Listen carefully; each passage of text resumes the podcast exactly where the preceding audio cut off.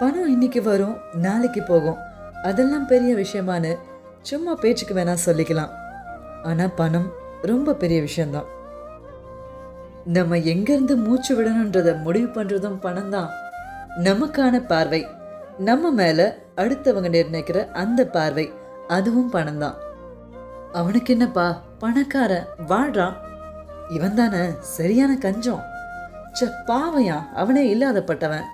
இப்படி பல சாயம் நம்ம மேலே பூசப்படுறதும் அதே பணத்தால தான் இவ்வளோ ஏற்றத்தாழ்வுகளை கொடுக்குதே இது அவ்வளோ பயங்கரமானதா? கண்டிப்பா இல்லை.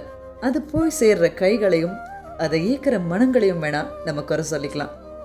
But still money is ultimate it's everything